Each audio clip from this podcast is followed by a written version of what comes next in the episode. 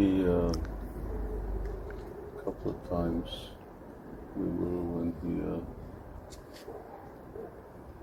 when he, uh, was playing drum, the kirkgård.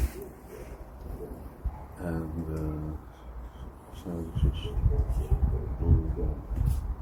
they hit the big end, hardly touch the small end. And, uh, really, really nice. That was the big end. Sometimes they would just make a big thing out of the small end. Uh, big end sounds sounds really nice. It's nice and deep.